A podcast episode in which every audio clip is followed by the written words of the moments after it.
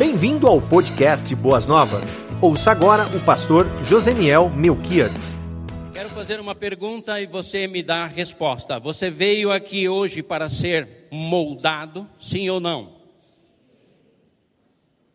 Poucos responderam. Vou fazer a pergunta de novo. Você veio até este ambiente para ser moldado por Deus, lapidado e trabalhado por Ele, sim ou não? Sim. Amém. Agora melhorou.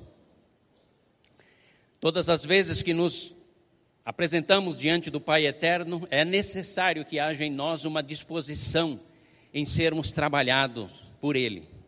Portanto, nós não viemos aqui assistir um culto, viemos prestar um culto ao Deus vivo. E ao sairmos daqui, a nossa oração é: fala, Senhor, ao nosso coração, para que ao sairmos daqui, nós sejamos transformados pelo poder da palavra de Deus e do Espírito dele que habita em nós e passeia no nosso meio. É muito importante essa disposição. Domingo passado, aliás, já alguns domingos nós estamos trabalhando de fé em ação. Embora a fé seja algo invisível, abstrato, de certa forma, ela se torna realidade, se torna fato, se torna evidência nas nossas vidas à medida em que associamos a fé, que é suprarracional e transcendente, às nossas vidas cotidianas, às nossas decisões, aos nossos pensamentos, aos nossos valores, aos nossos ideais, às nossas posturas, postura de vida que tenhamos. Mas para que isso aconteça, a fé em Cristo Jesus, no momento em que nós entregamos as nossas vidas a Ele, nos potencializou, foi nos dado o potencial da parte de Deus para sendo, em sendo transformado ou transformada, sermos moldados a um objetivo estabelecido pelo próprio Deus, que não é um objetivo apenas desta igreja, mas é um objetivo estabelecido pelo próprio Deus. Que objetivo é esse? Moldar-nos segundo a imagem do seu Filho, Jesus Cristo. Ele é, ele é a nossa referência existencial, ele é a nossa referência espiritual, ele é a nossa referência intelectual, ele é a nossa referência emocional, ele é a nossa referência em tudo que diz respeito às nossas vidas. Portanto, essas preleções, essas reflexões, essas mensagens que temos trazido no livro de Tiago, você pode já abrindo, por favor, no livro de Tiago, capítulo 4, tem exatamente essa proposição, esse objetivo. Mas, para que esse objetivo seja alcançado, precisamos da instrução da palavra, precisamos da ação do Espírito Santo e precisamos de uma disposição mental e espiritual. Domingo passado, o pastor Alípio nos falou a respeito da nossa grande língua, que desceu da boca e correu para os dedos e agora circula nos nossos teclados. Só que ao longo dessa semana eu recebo informações nas nossas conversas que me parecem que o sermão de domingo passado ele entrou por um ouvido e saiu por outro porque há um gasto de energia tremendo para administrar questões de contendas nas redes sociais, mesmo nas redes sociais de nós, homens e mulheres, que declaramos que somos submissos a Deus e a Sua palavra. Percebem, amados? Se você veio hoje aqui, e se você veio domingo passado, também esteve aqui, e nada mudou na sua postura, na sua maneira de ser, se a sua língua não diminuiu da semana passada para cá, provavelmente você perdeu o seu tempo. Perdoe-me a sinceridade.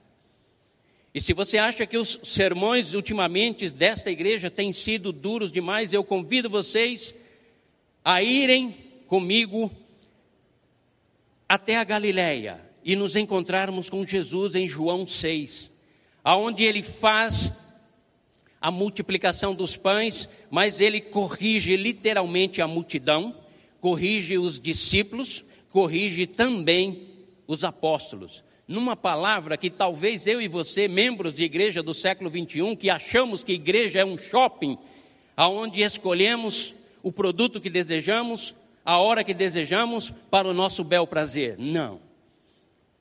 Jesus Cristo, ao lidar com aquela multidão, a semelhança de Tiago, que vamos ler daqui a pouco, ele faz um discurso que talvez muitos de nós ficaríamos escandalizados e sairíamos da frente dele e nunca mais desejaríamos vê-lo. Porque ele diz: Vocês me buscam, sabe por quê? Por causa do estômago. O Deus de vocês é o estômago, é o interesse próprio de vocês. E a multidão já ficou meia desorientada. E ele caminha dizendo: Se vocês não comerem da minha carne, não tiverem compromisso literal comigo e beberem do meu sangue, vocês estão fora porque a minha carne verdadeiramente é comida e o meu sangue verdadeiramente é bebida. E o sermão de Jesus, se você acha que Jesus era Papai Noel ou romântico, Jesus era extremamente amoroso, porém autêntico, porque ele trazia a mensagem de Deus que edifica verdadeiramente a vida dos seres humanos. E o seu discurso foi tido como um discurso tão duro que a multidão disseram: quem aguenta esse discurso? E a partir daquele momento os discípulos deixaram de segui-lo, porque ele os convidava para um compromisso real, um compromisso verdadeiro que tinha implicações práticas na vida deles. Colocou, os colocou em xeque quando os disse a eles: O Deus de vocês não é o Deus dos céus e da terra, é o Deus da vossa conveniência. E aqueles homens então deixaram de segui-lo. E ainda saíram falando mal do discurso de Jesus. E os apóstolos, os discípulos, também ficaram escandalizados, a ponto de Jesus virar para os apóstolos e dizer: Você, vocês que foram escolhidos por mim, os doze, vocês acham que o discurso é forte demais, é sério demais, é austero demais? é muito exigente, não há emoção, há razão e consciência que produz uma convicção profunda e sincera. Vocês acham isso? Vocês querem sair por aquelas portas e ir embora? E aí surge Pedro, que assimila o impacto daquela, daquele tratar de Deus na vida dos apóstolos e diz: Senhor. E eu imagino Pedro falando pianinho baixinho: Senhor, a quem iremos nós? Só tu tens as palavras de vida eterna. E nós temos visto e sabemos que tu és o Santo de Deus. Querida igreja do século 21, hoje nós vamos falar um pouco, baseado em Tiago, relembrar a você o conceito de mundo, o conceito de batalhas, o conceito de amizade com o mundo, o conceito de inimizade com Deus e tantos outros. Mas eu introduzo já de partida a minha fala alertando você que eu e você do século 21 nós somos acostumados ao conforto, estamos acostumados ao narcisismo, e ao hedonismo, a busca pelo prazer de uma forma egocêntrica e voltadas para nós mesmos. Isso não está lá fora, tá? Dentro de cada um de nós. É por isso que estamos tratando questões diretamente vinculadas à nossa vida prática, porque queremos que cada um de nós sejamos não apenas e meramente ouvintes da palavra, mas praticantes para que tenhamos uma vida transformada e não sejamos como crianças e meninos e meninas levados por todo o vento de doutrina e pelas ondas que batem de um lado para o outro. Cruel, duro. Vou levar você com Jesus também diante de Jesus, diante dos escribas e fariseus. Homens que valorizavam a aparência, achando que apenas mantendo uma aparência de cristão, cristã, de religioso ou praticante da lei era o suficiente. Se você acompanhar Mateus 23, todo o capítulo, você vai também se aperceber de um sermão duro, expressado, esboçado por Jesus. Ai de vós, escribas e fariseus, que valoriza o exterior, quando deveriam valorizar o interior. Ai de vós, escribas e fariseus, pinta os sepulcros dos vossos ancestrais, mas na verdade vocês são semelhantes a eles. Lá dentro só há ossos podres, sem nenhum proveito, mas por fora vocês aparentam piedade, justiça e espiritualidade. Portanto, queridos, seja Jesus, seja o apóstolo Paulo, seja o apóstolo Pedro, seja o apóstolo João, seja João Batista, a Escritura, seja Isaías, lá no Antigo Testamento, Deus sempre nos trata com uma certa disciplina. Deus nos trata com uma disciplina banhada e untada com o seu amor e com a sua graça, porque Ele sabe que se eu e você não formos tratados pela disciplina dele, muito provavelmente nós viveremos e existiremos à mercê do curso deste mundo, do curso da minha carne, e obedeceremos muito mais às paixões e às loucuras da vida do que propriamente ao Deus Todo-Poderoso. Portanto, se prepare, estejam sempre preparados, porque ao longo de todo esse mês, durante todas essas devocionais, os textos que nós vamos ler são textos fortes, mas são textos necessários para a sua e para a minha vida, para a sua e para a minha edificação. Vamos ler Tiago 4, do versículo 1 ao 17, todo o capítulo. Lerei pausadamente para que vocês possam acompanhar assentados mesmo como nós estamos. Tiago vem até nós nessa manhã e nos diz, nos faz uma pergunta. De onde vêm as guerras e contendas que há entre vocês? Não vêm das paixões que guerreiam dentro de vocês? De onde vêm as vossas contendas nas redes sociais? Do seu desejo de justiça? Do seu desejo de verdade? Ou do sentimento de contenda e facção que há no teu coração e na tua mente? E isso guerreia contra você mesmo, porque somos a era do muito falar e pouco ouvir. E as muitas palavras, diz na Escritura, é que fazem tropeçar os nossos pés. Versículo 2: Vocês cobiçam coisas e não as têm, matam, invejam, mas não conseguem obter o que desejam. Vocês vivem numa constante luta e a fazer guerras e não têm, não alcança. Por que não tem? Porque não pedem. Talvez você diga assim: bom, pastor, então descobrimos o segredo. O segredo é pedir. Quando pedem, versículo 3, não recebem, pois pedem por motivos errados, para gastar em seus prazeres. Agora vem uma palavra que diz respeito à adulteração, infidelidade, inconstância adúlteros, e em algumas versões, adúlteros e adúlteras, vocês não sabem que a amizade com o mundo é inimizade com Deus? Uma pergunta. Quem quer ser amigo do mundo, faz-se inimigo de Deus. Amém, igreja? Duro, amados. Duro para nós, duro para vocês, duro para todos nós, mas necessário. Necessário. E é claro que num contexto como esse que nós estamos vivendo, nós ainda estamos achando que viver segundo o mundo é ouvir rock, é ouvir funk, é ouvir música sertaneja, é ouvir músicas pagãs, porque nós devemos só ouvir músicas eruditas, música clássica, música gospel. Amados, eu tenho um berrante na minha casa. Meu filho foi no Rio Grande do Sul, eu falei para ele: traga-me um berrante porque eu vou aprender a tocar o meu berrante.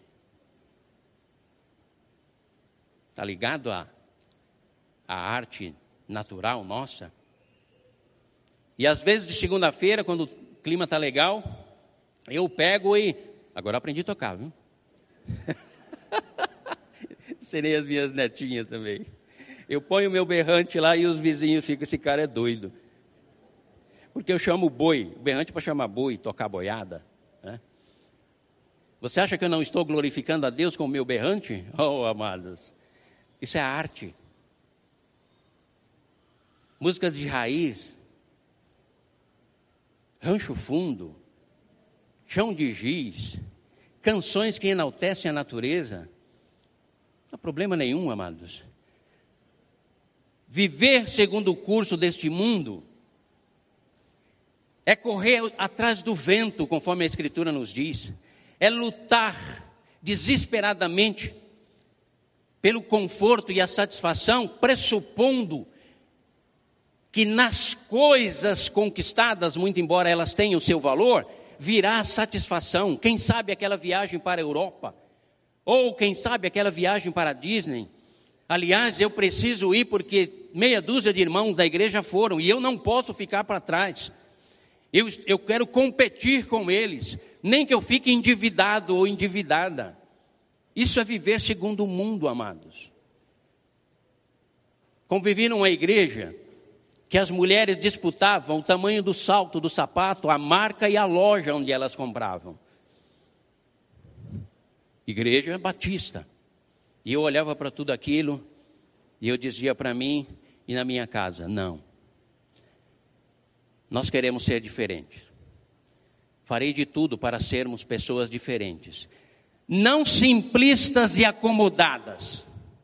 Não pessoas que não, são desprovidas de ambições ou interesses pela vida.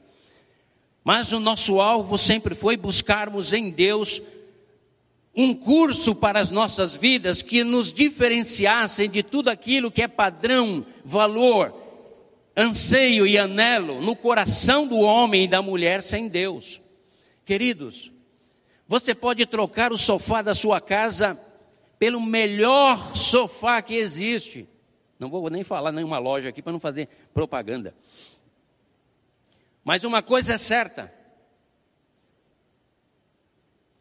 Disse Jesus: a vida de um homem não consiste na abundância daquilo que possui de que vale ao homem ganhar o mundo inteiro e perder a sua alma. Esses princípios, que são princípios espirituais, que nos colocam diante da, diante da direção exata, proposta definida do Deus Todo-Poderoso, sabe para quê? Para que o meu e o teu coração encontre satisfação. Porque você pode colocar, como eu disse, o melhor sofá na sua casa. A tua mulher vai ficar estressada, os teus filhos ficarão agitados. A angústia, o medo, a apatia e a tristeza vão continuar assolando a tua vida, sabe por quê? A realização do íntimo, da alma humana, a satisfação, o ápice da realização humana não está no ter, mas está no ser. E o ser está vinculado a Ele, porque é Ele, nele, por Ele e para Ele que são todas as coisas. O materialismo, desde a Revolução Industrial, tem permeado o nosso coração, criando expectativas e anseios daquilo que é supérfluo e o colocando num campo dentro do nosso imaginário como sendo necessário.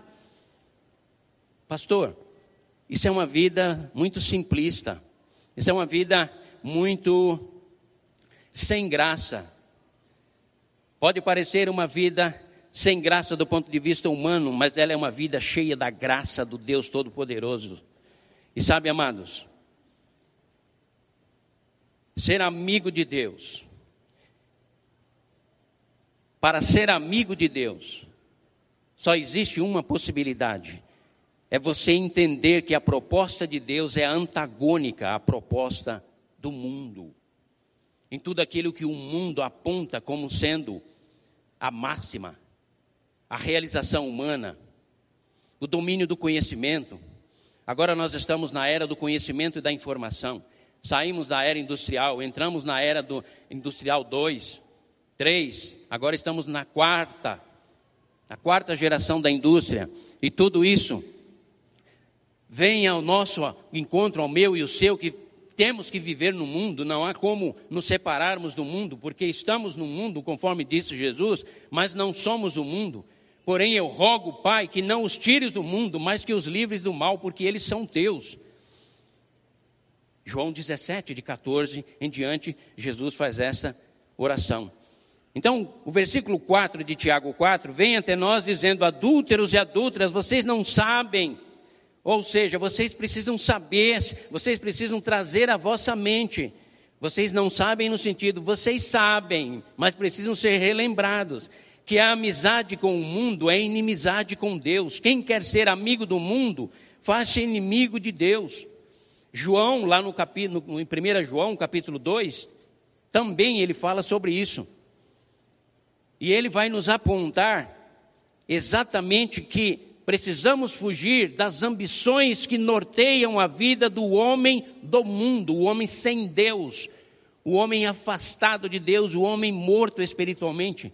Mas vós, diz o texto da Escritura, tem vários textos, amado, vários textos, aonde Deus sempre nos lembra o seguinte: vocês foram transportados do reino das trevas para o reino do seu Filho amado, em quem temos a redenção, a saber, a remissão dos vossos pecados, porque sois nova criatura em Cristo Jesus.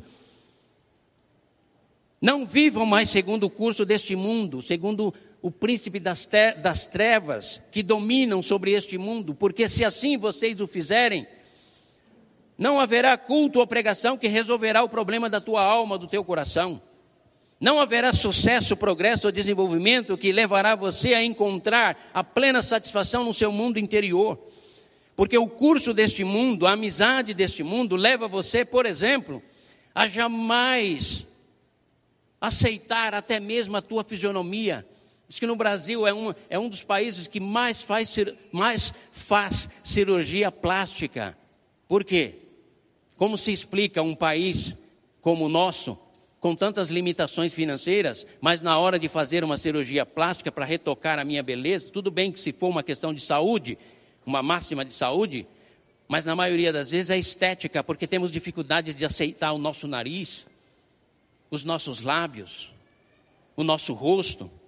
E aí, achamos que isso não é viver segundo o curso do mundo, é cuidar da beleza, é cuidar da estética. E por conta disso, nos endividamos, corremos risco de saúde. Oh, amados, já foi o tempo em que nós chamávamos de viver, segundo o curso desse mundo, quem jogava futebol, quem parava no boteco, quem assistia o bezerro de ouro, aquela televisão. Aliás, alguém disse, alguém disse essa semana, semana passada, engraçado, o povo evangélico antigamente dizia: a televisão é o bezerro de Satanás. Hoje eles não saem lá de dentro do bezerro ocupam lá os horários nobres. Não, amados, nós somos um povo inteligente, Deus nos deu inteligência e discernimento, exatamente para que nós entendamos qual é a proposta de Deus. Hoje, andar segundo o curso deste mundo está mais centrado no egoísmo, no egocentrismo, na insensibilidade, nos preconceitos que pontuam muitas vezes as nossas vidas, na falsa imagem, uma imagem, é como aprendemos ontem, a imagem virtual e a imagem real. E nós queremos sempre transparecer aquilo que não somos, esboçar o que não temos, porque disputamos uns com os outros. Isso é viver segundo o curso deste mundo. E Deus então nos traz nessa manhã e tantas outras que você virá, justamente para dizer: Ei, povo meu, igreja minha, o último estágio da igreja de Laodiceia, o problema dela era ser morna, era ser indefinida, era não ter uma postura clara e objetiva. E aí eu mando o meu anjo até lá para dizer: olha, você precisa ser ou quente ou frio. Ou você abraça as ideologias do mundo, ou você abraça as ideologias de Deus, porque não há meio termo. Ninguém pode servir a dois senhores a Deus e a mamão, as riquezas. Jesus Cristo nos diz isso. Versículo 5.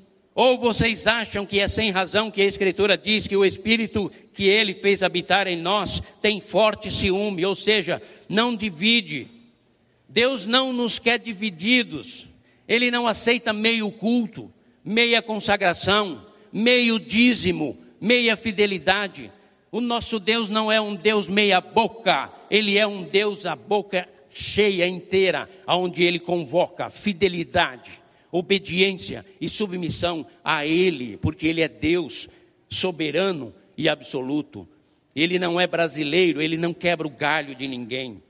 Ele coloca uns à esquerda e outros à direita, porque ele é Deus absoluto.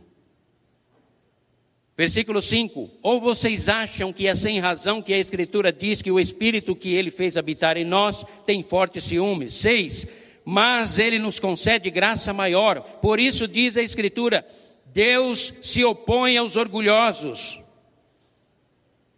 Deus se opõe aos orgulhosos, mas concede graça aos humildes. Portanto, por causa disso, aproximem-se, submetam-se a Deus mas resistam ao diabo, e ele fugirá de vocês. A um você se submete, ao outro você resiste. A um que é Deus, você se curva em submissão e obediência, como fez uma vez aqui o pastor Alex, deita no chão em total submissão e quebrantamento e diz: Senhor, só levanto daqui pelo teu poder e pela tua graça, porque eu quero viver para o louvor da tua glória. A Satanás e a todas as suas propostas você deve resistir. Ao mundo e às suas propostas você deve resistir. Pastor, vamos viver alienado do mundo? Não. O apóstolo Paulo, lá em Coríntios, ele diz: Irmãos, eu não estou pedindo para que vocês vivam somente com os cristãos e com os homens que temem a Deus, porque se assim o fosse, vocês teriam que se isolar do mundo. Não há como. Não há como. Mas o que eu peço a vocês é que, estando no mundo, vocês transformem o mundo com base nos valores que foram propostos pelo Deus Todo-Poderoso, com base numa vida que não verbaliza apenas a fé, mas que vive no seu dia a dia os aspectos e as implicações de uma fé verdadeira, autêntica e em ação. Portanto, submetam-se a Deus, versículo 7, resistam ao diabo e ele fugirá de vocês. Aproximem-se de Deus. Aproximem-se de Deus e ele se aproximará de vocês. Pecadores, limpem as suas mãos. Mãos que apontam dedos para julgar, mãos que apontam com seus dedos para condenar. Façam das suas mãos o acolhimento. Façam das suas mãos eu vos abençoo. Façam das suas mãos um meio de estender ao fraco, ao cansado, ao oprimido, ao pobre, ao necessitado. Façam das suas mãos um meio de trabalhar com afinco a arte, o conhecimento e o talento que você tem, e no seu trabalhar com afinco, você adquira para si e para abençoar outros. Ah, queridos, existe um princípio na Bíblia que é o que pouco colheu, nada faltou, e ao que muito colheu, nada sobrou. Sabe por quê? Porque a quem Deus deu muito é para que você divida, não é para o seu prazer. Porque se for para o seu prazer, vai apodrecer no seu bolso, como apodreceu o maná que o povo colhia demais no deserto. São princípios da palavra de Deus, amado, que nos colocam numa relação completamente diferenciada com Ele, com a Sua palavra. Aproximem-se, versículo 8: aproximem-se de Deus e Ele se aproximará de vocês. Pecadores, limpem as mãos, e vocês que têm mente dividida, purifiquem o coração de vocês. Sejam firmes, sejam convictos, tenham as vossas vidas dedicadas ao Deus Todo-Poderoso. E agora eu digo a vocês: dediquem-se a Deus, firmem-se nele porque tempos difíceis virão. Dediquem-se a Deus, firmem-se nele, porque tempos difíceis virão em toda a humanidade. E quando o vento soprar, o que vai definir o meu e o teu sucesso é estarmos firmados em Deus, que é a rocha, a rocha eterna. Que portanto os ventos e as tempestades poderão vir, mas nós não perderemos o equilíbrio emocional, não perderemos a esperança nutriremos esperança, vida e paz no coração dos nossos filhos, das nossas filhas. Apontaremos sempre Ele, o Eterno, como a fonte de toda a vida e de toda realização. Versículo 9: Entristeçam-se, lamentem e chorem, troque o riso sarcástico do teu rosto Troque o riso por lamento e a alegria por tristeza. Pastor, isso é pesado demais. Mas sabe o que Tiago está querendo dizer aqui? Você acha que a tua vida está fácil porque você está ganhando o teu dinheiro, comendo o teu pão? andando com teu automóvel e fazendo os teus planos, há milhares e milhares de pessoas que precisam da minha e da sua sensibilidade, da minha e da sua ajuda. Portanto, não existe felicidade na face da terra quando 1% ou 2% da população detém a riqueza e 98% padecem, sofrem. Pastor, então vamos assumir a teologia do sofrimento? Não! Vamos assumir a teologia da consciência, aonde trabalho dedicadamente, me empenho, obtenho recursos para mim, sobrou que eu consigo abençoar uma outra pessoa, uma outra família, eu venho à minha igreja e digo, pastor, eu preciso abençoar uma família, não aguento mais no meu coração, tenho tido em abundância na minha casa. Nada tem faltado para os meus filhos e as minhas filhas e tem sobrado ainda, pastor, eu preciso, igreja, eu preciso abençoar outras pessoas, porque não posso ser feliz convivendo em meio a tanta infelicidade, sofrimento e escassez. Entristeçam-se, lamentem e chorem. Troque o seu riso por lamento e a sua alegria por tristeza. Humilhem-se diante do Senhor e Ele os exaltará. Uma igreja abençoada, um homem e uma mulher abençoado, é exatamente aquele que contempla as necessidades humanas, o potencial seu como ser humano, o mundo como uma possibilidade, inclusive, de ser usado por Deus, porque Deus ama o mundo, as pessoas. Nesse contexto, então, nós nos dispomos a ser, sermos usados por Deus, nos humilhando diante dEle, e Ele então nos exalta. Essa é a proposta de Deus. Essa é a proposta do Pai. Para que você não viva segundo o mundo, para que você entenda o que a, a Escritura, o próprio Deus, nos convoca a não andarmos segundo o mundo, você precisa compreender o conceito de mundo. Mundo filosofia, mundo ideais, mundo propósitos, mundo egoísmo, mundo vaidade, mundo arrogância, mundo altivez, mundo ideologias de vida. Quando entendemos isso e ao mesmo tempo entendemos a proposta de Deus que nos convida para abençoarmos o mundo e não para nos isolarmos dele, e recorremos a Deus e nos humilhamos e nos prostramos diante dele, nos arrastamos diante dele, ele então nos exalta e nos dá uma visão, uma cosmovisão mais ampla, tanto sobre o mundo, terra, natureza, humanidade, pensamentos, filosofias, sociologias e todas as ciências humanas. Mas ao nos humilharmos diante de Deus, Ele também nos dá uma percepção da eternidade, da espiritualidade, da Igreja de Jesus, da sua missão. E nesse contexto, então, eu e você nos tornamos pessoas exaltadas pelo próprio Deus. Sabe como exaltadas? Deus vai te capacitar a ser um homem melhor. Deus vai te capacitar a ser uma mulher melhor. Deus vai te capacitar a ser um profissional melhor, porque Ele vai exaltar você após você ter se humilhado, buscando uma identificação com Ele e uma negação do mundo. Isso é muito lindo e poderoso, queridos. Isso é muito lindo e poderoso e faz parte da proposta do Evangelho. Irmãos, versículo 11. Aí ele começa a discorrer alguns aspectos bem práticos para você ir identificando se você está no compasso do mundo ou no compasso da amizade com Deus. Irmãos, não falem mal uns dos outros. Quem fala contra o seu irmão ou julga seu irmão, fala contra a lei e a julga. Quando você julga a lei, não, não a está cumprindo, mas está se colocando como juiz. Há apenas um legislador e juiz, aquele que pode salvar e destruir. Mas quem é você para julgar o seu próximo? Consciência. Boa possibilidade relacional, de relacionamento. Ouçam agora vocês que dizem.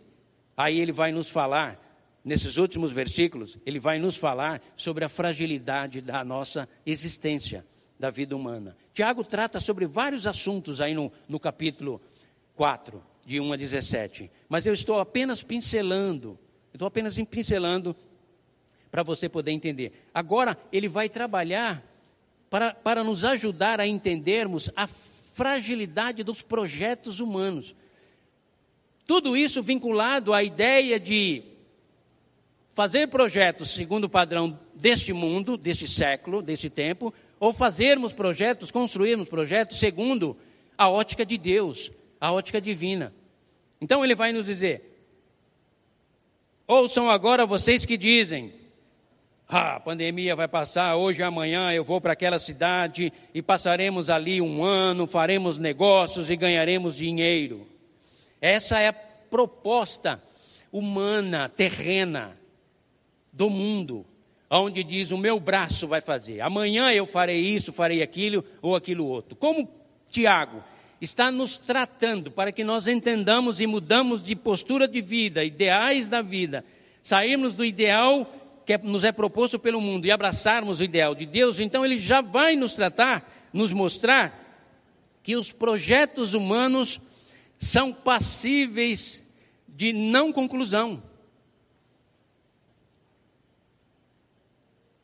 Vocês, versículo 14, vocês nem sabem o que lhes acontecerá amanhã. Que é a sua vida? Vocês são como neblina que aparece por um pouco de tempo e, é, e depois dissipa. Aí ele vai dizer: ao invés de você dizer, não, não, o ano que vem, 2021, vai ser o ano total. O que eu não consegui em 2020, eu vou conseguir em 2021. Pode ter certeza. Estou me programando, estou me, me organizando. Não que devamos viver relaxadamente. Não, não é isso que a Escritura está nos apontando. Não é, não é essa, não é essa, essa perspectiva que Tiago está nos dizendo. Nós continuamos a ter projetos, continuamos a idealizar, continuamos a nos preparar, continuamos a entender a dinâmica de trabalho do mundo, por exemplo, e você precisa se reciclar, você vai se reciclar. Continuamos a cuidar de todos esses detalhes, mas sempre reconhecendo: não é na força do meu braço, é se Ele, o Eterno, me permitir. E aí ele continua, você, no versículo 14: Vocês nem sabem o que lhes acontecerá amanhã, que é a vida. Vocês são como a neblina que aparece por um pouco de tempo e depois dissipa. 15. Ao invés disso, vocês devem dizer: Se o Senhor quiser, viveremos e faremos isto ou aquilo. Se o Senhor nos permitir. Mas, pastor, isso é um mero jargão que o povo religioso costuma fazer. Não não deve ser um jargão meramente, deve ser uma convicção da sua alma. Você projeta, você sonha, você idealiza, você se prepara e depois você levanta. Quem tem a última palavra? Ele tem a última palavra. Se o eterno quiser. Pai eterno, viverei se tu quiseres. Pai eterno, alcançarei, construirei se tu quiseres, porque eu estou submisso à tua vontade, que é boa, perfeita e agradável. Amados, pastor, que diferença faz isso? Faz toda a diferença. Porque você projeta, você corre, você se dedica e chega lá na frente e você não alcança. A frustração vem profundamente abater a tua alma. Mas quando você projeta, você sonha, você trabalha, idealiza, mas diz: Pai, é para o louvor da tua glória, se tu assim o desejares. Se porventura o não acontecer, você diz: Pai, glorificado e louvado seja o teu nome. Porque o Senhor deu, o Senhor tirou, disse Jó. Bendito seja o Senhor, porque Ele é soberano. Amados, isso faz toda a diferença. Esse século 21 está tá sendo pontuado por ansiedade, por angústia, por medo, perplexidade, vazio, desilusão, frustração. Se acontecer lá fora, nós vamos dar a resposta para eles. E a resposta está em Cristo Jesus. Mas aqui dentro, amados, eu e você temos da parte de Deus todo o potencial para vivermos de maneira exuberante, gloriosa, magnífica. Porque eu sei em quem tenho crido. E sei que Ele é poderoso para guardar o meu tesouro até o dia final. Posso todas as coisas naquele que me fortalece. Quem pode nos separar do amor de Deus? A tribulação? O vírus? angústia, o mundo, as potestades, nada nada, absolutamente nada pode nos separar do amor de Deus que está em Cristo Jesus. Isso não é triunfalismo, isso é convicção. Convicção que precisa pontuar o coração e a mente de homens e mulheres como eu e você que entendemos a importância do mundo, o perigo do mundo, a necessidade de vivermos o mais isento possível do mundo e da sua influência e nos tornarmos amigos de Deus. Homens e mulheres como Daniel, que ao dobrar os seus joelhos por causa do temor, da reverência que tinha com Deus eterno, a Escritura diz: ao dobrar os seus joelhos, a ordem era dada, e o anjo Gabriel vinha na sua direção para atender o seu pedido, e ainda dizia a ele: Daniel, quando você propôs no seu coração não se contaminar com as iguarias do rei, você estava renunciando a este mundo para se dedicar a Yahvé, o Deus Todo-Poderoso. Portanto, tu és um homem muito amado. As tuas orações são atendidas, ouvidas, e eu vim rapidamente trazer-te a resposta. Amados, isso não é utopia é a palavra de Deus que vem a mim e a você nesta manhã para nos ensinar como lidar com o mundo, como vencermos o mundo, sem sairmos do mundo e vivermos debaixo da influência divina no contexto desse mundo, amando as pessoas, amando a Deus, servindo as pessoas, amando a sua igreja, amando profundamente a vida, amando o seu próprio corpo, amando a si próprio amando as, amando as suas virtudes, trabalhando os seus defeitos, tendo misericórdia de si, ao mesmo tempo se autodesafiando constantemente a ser uma pessoa segundo o coração de Deus. E para encerrarmos, só existe uma maneira, queridos, de eu e você vencermos o mundo. Só existe uma maneira, ela é exclusiva. E quem nos dá essa resposta é o apóstolo Paulo, escrevendo aos Gálatas, no capítulo 6, versículo 14. Gálatas 6, versículo 14. Diz-nos o apóstolo Paulo, e fica para cada um de vocês nesta manhã: quanto a mim, que eu jamais me glorie a não ser na cruz do nosso Senhor Jesus Cristo, por meio da qual o mundo foi crucificado para mim e eu para o mundo. Vou ler de novo. Quanto a mim, que eu jamais me glorie, a não ser na cruz do nosso Senhor Jesus Cristo, por meio da qual o mundo foi crucificado para mim e eu crucificado para o mundo.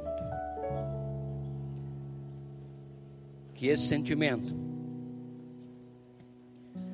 pontue a minha e a sua vida de tal maneira que sejamos desafiados a vivermos a plenitude da espiritualidade, lidando com a nossa humanidade convivendo num mundo com todas as suas ideologias, sendo um agente da parte de Deus para transformar o mundo à nossa volta. Ide, ide igreja por todo o mundo, todo o canto, todo o globo e anunciai o evangelho da transformação, da salvação, da redenção e diga ao mundo que o Evangelho de Jesus Cristo, fundamentado na sua cruz, é a única possibilidade para salvação, realização, felicidade e plenitude. Você ouviu o podcast Boas Novas? Que Deus te abençoe e nunca se esqueça que, em Boas Novas, a gente sempre se encontra.